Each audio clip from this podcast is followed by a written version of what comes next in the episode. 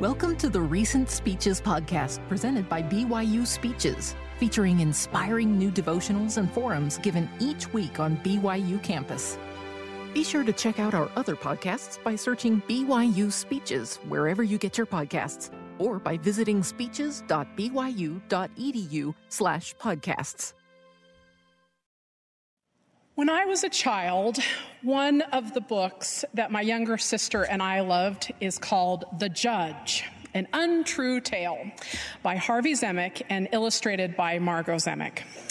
My sister discovered it one day because it was easy to find at the end of the picture book stacks in the Z's. And after that, it came home with us from the library quite often. In fact, my sister can still quote it in full to this day. As the title suggests, this is a book about a judge. Sitting at the bench, the judge presides over the court as one by one prisoners are brought in. Each one has the same story. A large, scary beast is coming, and they keep repeating the same information. A horrible thing is coming this way, creeping closer day by day. Its eyes are scary, its tail is hairy, its paws has claws, it snaps its jaws, it growls, it groans, it chews up stones, it spreads its wings and does bad things. I tell you, Judge, we all better pray. Each time, the judge pompously dismisses their concern and promptly sends each one of them off to jail. Now, forgive me these spoilers and the raw content, but satisfied with a good day's work, the judge begins to leave when the exact beast the prisoners described breaks into the courtroom and promptly eats him whole, which then allows all the prisoners to go free. This book is exceptional with detailed, rich illustrations and a perfect rhyme scheme. But as an adult, I've come to see a unique theme offered in this story, one that resonates with me as a librarian. Today, I contend that the judge is all about information literacy. And if the judge had been more literate, the ending would have been very different. Throughout the story, the judge gets a lot of information, but it is clear that he does not have the critical ability to evaluate and effectively use the knowledge that he has. He doesn't ask questions, he doesn't send the police out to investigate, and as the pictures in the book make very clear, if he had just looked out the window, he would have learned quite a lot. Our doomed judge had a lot of information coming at him, and his failure was that he did not validate that information to make informed choices. One of the characteristics of our digital world is that we're also bombarded with information. It comes at us constantly through a wide range of mediums. Learning from our judge's dire outcomes, we can focus on being better than him as we navigate the massive flow of information that comes at us each day. Now, while our information literacy skills may not save us from a situation as dire as that encountered by our judge, I contend that critical information literacy skills can help us better navigate our world in ways that make us better human beings and better saints. One of my jobs as a librarian is to make sure that people know how to identify, use, create, and evaluate all kinds of information. This means that it's my job to help guide and support people as they develop information literacy. We teach classes and consult with students, faculty, and staff to help them navigate the information they use in all of their learning and teaching. The import and scope of all of the skills that encompass something that encompass information literacy is something that is too complex to address today. But if you want to know more, come in and see us at the Harold B. Lee Library, and we'd be happy to help you develop the skills you need for your project or discipline. And if you're not part of our direct campus community, please seek out your own local librarian, and they will be happy to help you. So, because I can't cover everything today, I would like to address three general skills that, if cultivated, can help us all be a little more information literate. I use the word cultivate purposely since it recalls the context of agriculture or growing seeds and tending them carefully as they grow. Like a beautiful, bounteous garden, these skills are not things we get or acquire immediately. They can only be developed through diligent, careful practice and nurturing. Thus, they must be cultivated. In my life, I have learned that our cultivated development of a range of values and skills, including the three that I will address, are essential for us as we navigate the complexities of our mortality. But they are also significant for us as we look towards our eternal futures. I know that if we want to cultivate the abilities that we will need as gods and goddesses in our eternal life, we must begin that development here in mortality. For, as Eliza R. Snow noted in 1869, we have been instructed that each one of us is endowed with the germs of every faculty required to constitute a god or goddess. Little ones in their mother's arms have all the germs of all the capabilities which we exhibit. And what constitutes the difference between them and ourselves? Merely a lack of development in them. And this development requires cultivation, energy, and perseverance. So today, I would like to offer some thoughts on cultivating three faculties that will help us cultivate godliness in mortality those of wisdom, curiosity, and patience. Throughout the scriptures, there are references to wisdom. I'm sure we all are familiar with several classic references, including James 1:5, if any of you lack wisdom, let him ask of God, and Doctrine and Covenants 88 118. Teach one another words of wisdom, yea, seek ye out of the best books words of wisdom, seek learning even by study and also by faith. Another less familiar, but one of my personal favorites, is Doctrine and Covenants 6 7, which says, Seek not for riches, but for wisdom. And behold, for the mysteries of the God of God shall be unfolded unto you. And then shall ye be made rich. Behold, he that hath eternal life is rich. So it is clear that wisdom is important here and for the eternities. But what exactly is wisdom? It seems that most often we consider wisdom to be the intellectual aspect of how much knowledge we have. We might be wise if we are well educated or have a lot of experience in a certain domain. But in my studies, I have found that wisdom goes well beyond the ability to store lots of information in your brain.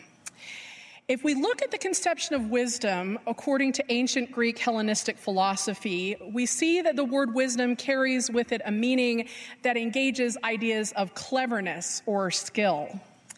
This understanding implies that wisdom is just not held, but that it is applied in action through our skill.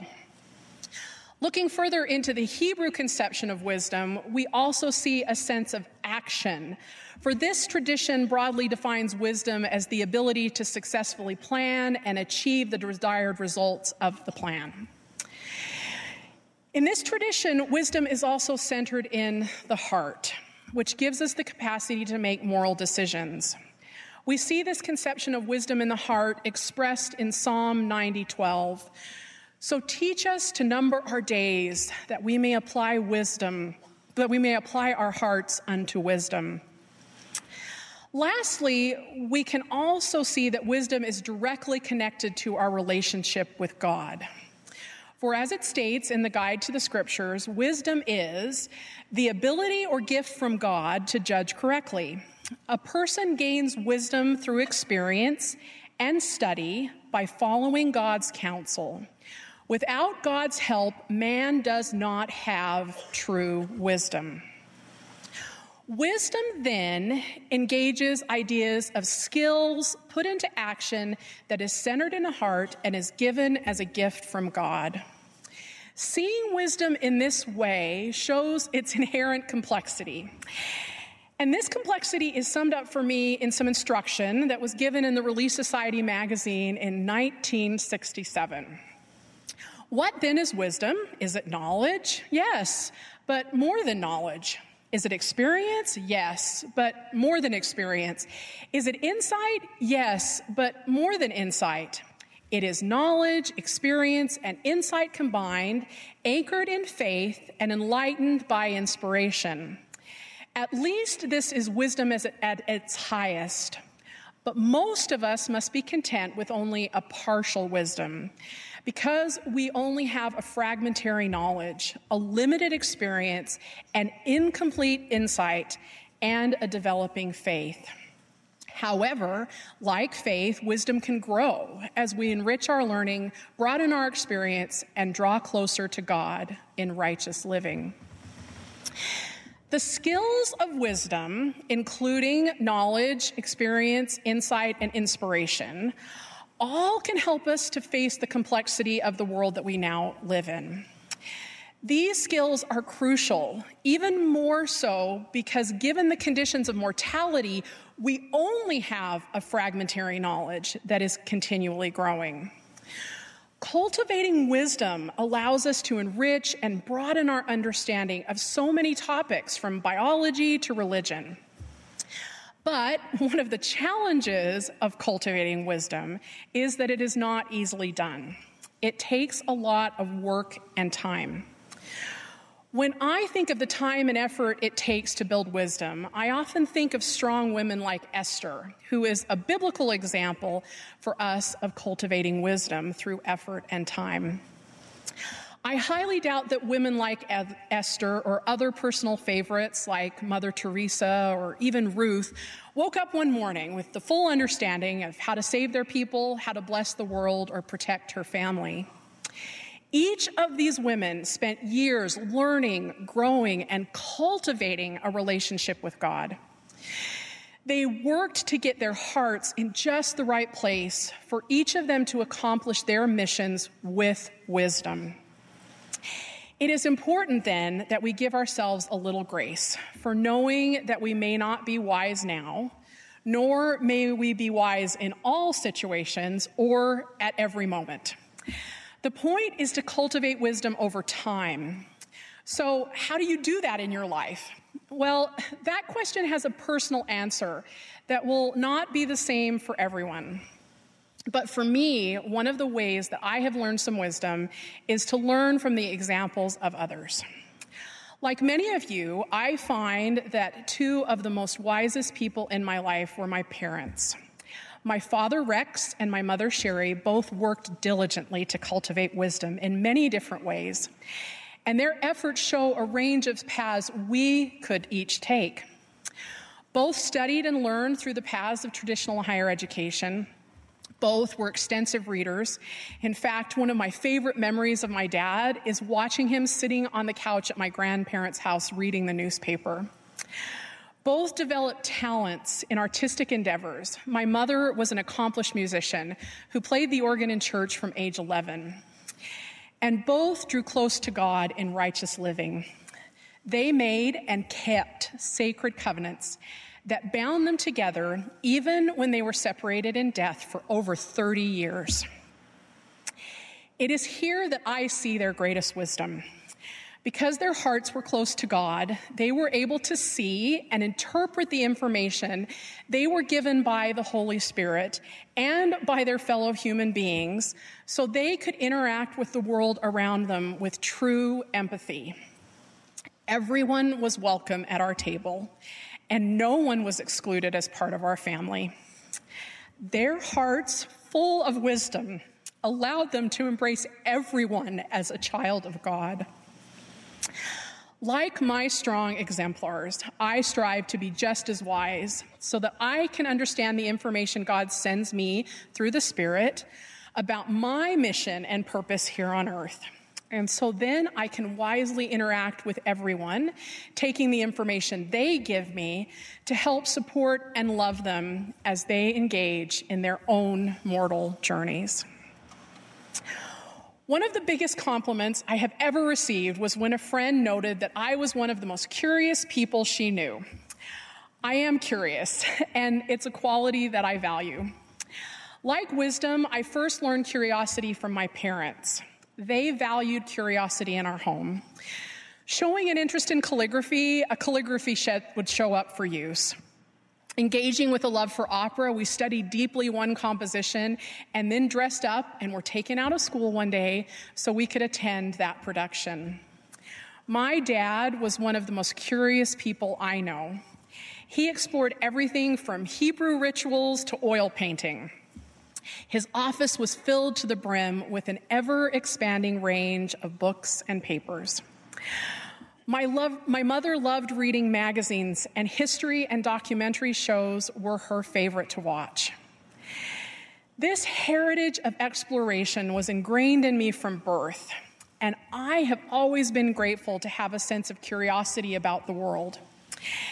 As a result of one of my recent projects in the library, I have come to love and admire another woman who had a great curiosity for the world, Alice Louise Reynolds. Alice Louise was a professor of English, and she was the first female faculty at Brigham Young, Brigham Young Academy, and the second woman in Utah to be named a full professor. She had three bachelor's degrees and did advanced study at Cornell, Berkeley, and Columbia. She made four extensive trips to Europe and wrote for the Relief Society magazine and Young Women's Journal about her trips. She was also extremely well read and was one of the main drivers for developing the library that would become our Harold B. Lee Library today. All of this was mostly done before women even had the right to vote. One thing that is clear about Alice Louise is that her, in her life, she used her natural curiosity to explore, invest, and investigate and observe the world around her. In fact, one thing I have learned from Alice Louise is that it is curiosity that leads us as humans into a lot of our choices that shape the direction of our lives. Alice loved books and history, and her choices led her to higher education, travel, and libraries. We too can follow in Alice's footsteps and let our natural curiosity shape our lives we might be curious about the natural world and find that that leads us to a choice to major in something like biology. Or I might be curious about how the new superheroes in the latest Marvel movies might be integrated into a phase four vision that leads me into a deep dive into Reddit. I often tell my children's literature students that one of the marks of a good book is one that makes us want to know more. When we read a great book and it makes us curious to find other books like it or connected to it, then we know the author has done something really good. The world is ours to explore, investigate, and observe. And a sense of curiosity leads us to that learning. For, as Elder Shikihama notes, the Lord teaches us individually according to our capacity to learn and how we learn. Our growth is dependent on our willingness, natural curiosity, level of faith, and understanding. Despite the negativity that the old adage teaches us that curiosity does things like kill cats, I think that natural curiosity is essential. Elder Robert D. Hales agrees when he tells us creative people must have a constant curiosity. They should be constantly observing and listening to new ideas. They should be willing to admit that someone else's solution might be better. And they should learn the lessons provided by previous experience, both their own and others. One of the downsides to our information age is that much of our information landscape is contentious and contradictory in the news and on social media and in our own interpersonal interactions, we constantly encounter situations where individuals can't accept others' experiences or see the truths that they have to offer. While certainly not a complete solution, I do feel that natural curiosity could go a long way to building bridges of understanding and compassion. Curiosity urges us to ask questions, to seek out a range of resources and perspectives, to seek answers to those questions, and to critically evaluate our experiences as we synthesize all information into a new understanding. These skills allow us to open our thoughts and experiences to new ways of thinking. Curiosity can get us thinking, but for curiosity to work, then we need to apply our wisdom. It is the application of wisdom that can take our thinking and turn it into behaving in ways that are consistent with the expectations that we should have for ourselves as disciples of Christ. I love learning about people, past and present. That's my natural curiosity. But it is my wisdom, given as a gift from God, that allows me to judge correctly my own behavior and make sure that I treat and interact with those around me in completely inclusive and loving ways. For me, then, it is wisdom and curiosity together that make me a better person, a better saint, and hopefully someone fit to return to my heavenly parents and become a goddess one day. Now, it may seem like I've conquered all of this and that I've reached a level of perfection in my wisdom and curiosity. But let me assure you that this is not the case. I've still got a long way to go. And that's where my last point comes in patience.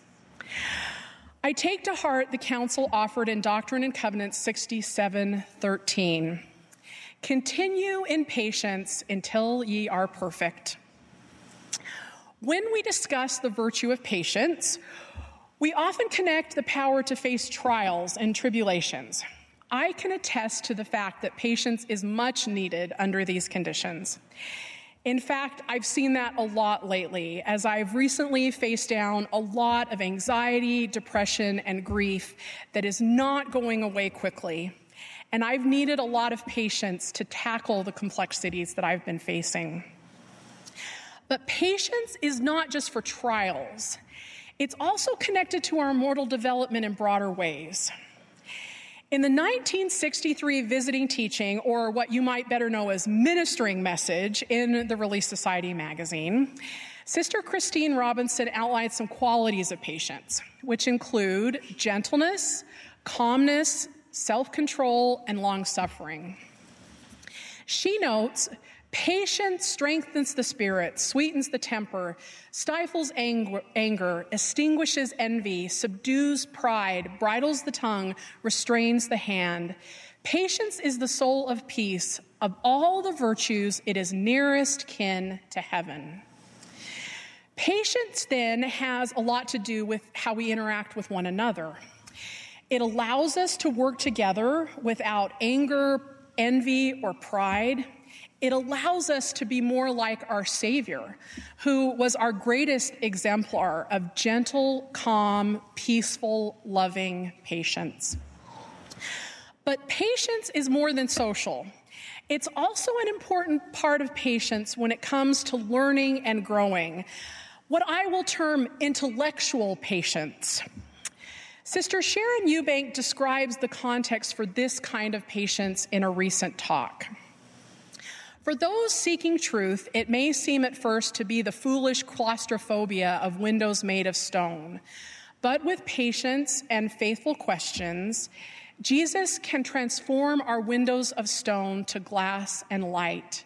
Christ is light to see. As we apply our curiosity to all the questions we have, this kind of patience allows us to understand that not all answers are forthcoming or easily, easily accessible. We must work diligently, but allow ourselves the time, space, and patience to seek answers. Hymn number 217, Come Let Us Anew, speaks of the patience of hope which for me perfectly describes this kind of intellectual patience. The Preach My Gospel manual tells us patience is related to hope and faith. You must wait on the Lord's promised blessings to be fulfilled. as you have an abiding trust that the Lord will fulfill his promises to you, it is manifest in confidence, optimism, enthusiasm, and patient perseverance. It is believing and expecting that something will occur.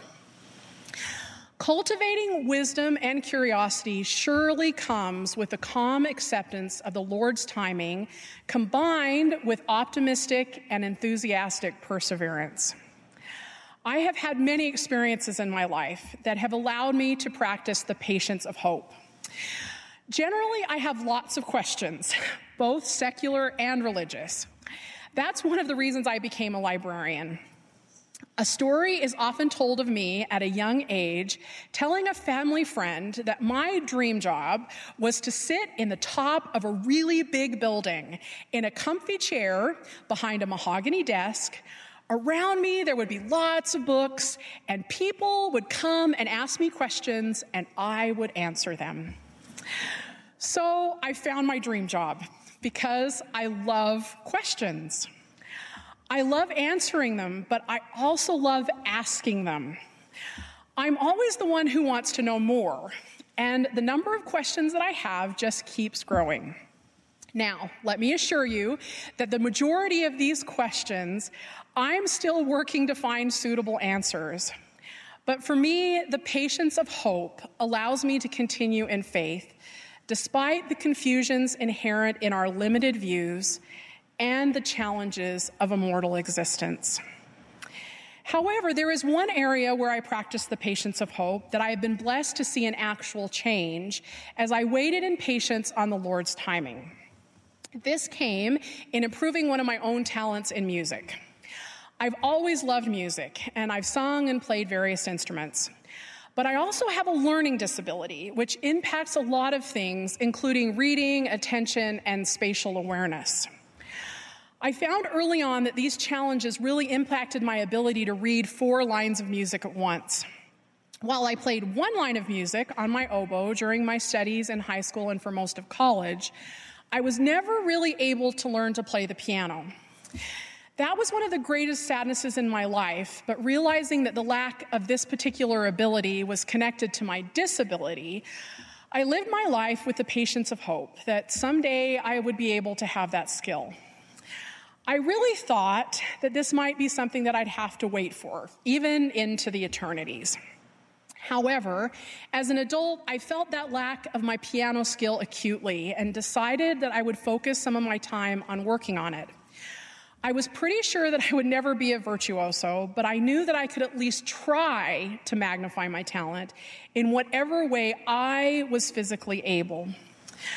I figured that if I did not become angry or frustrated, then I could work through the trials and maybe gain even just a little proficiency. So I began to practice. The amazing thing was that I was better in a way that I never expected. That was because I had waited on the Lord's time, and He had guided me in the years previous to take up tap dancing. Little did I know that the hand eye coordination developed in tap dancing would connect to my piano playing in very fundamental ways. The Lord had opened up a way for me to fulfill the blessings of my musical talent.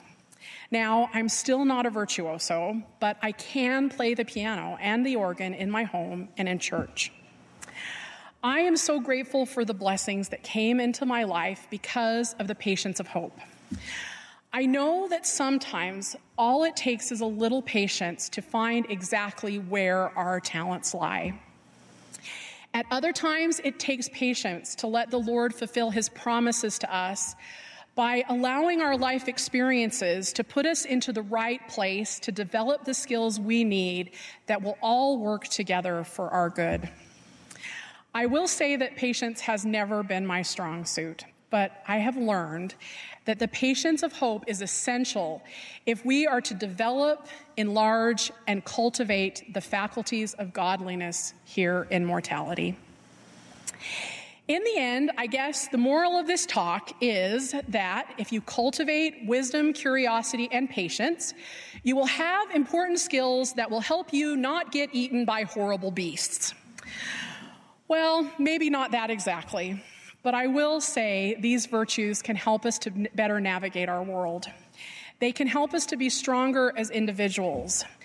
But they can also help us to see each other as children of God so we can foster belonging and love. They can help us to navigate our contentious society. And they can help us find more strength in learning and living the gospel.